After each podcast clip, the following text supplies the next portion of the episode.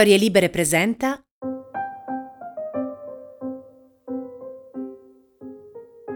La sessualità umana è labirintica, non è governata dall'istinto animale né può ridursi al funzionamento di una macchina.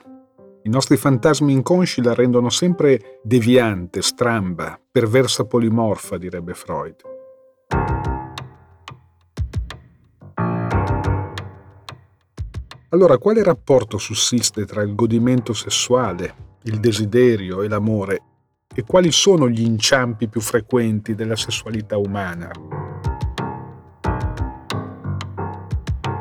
Qual è la differenza tra il modo di godere dell'uomo e della donna?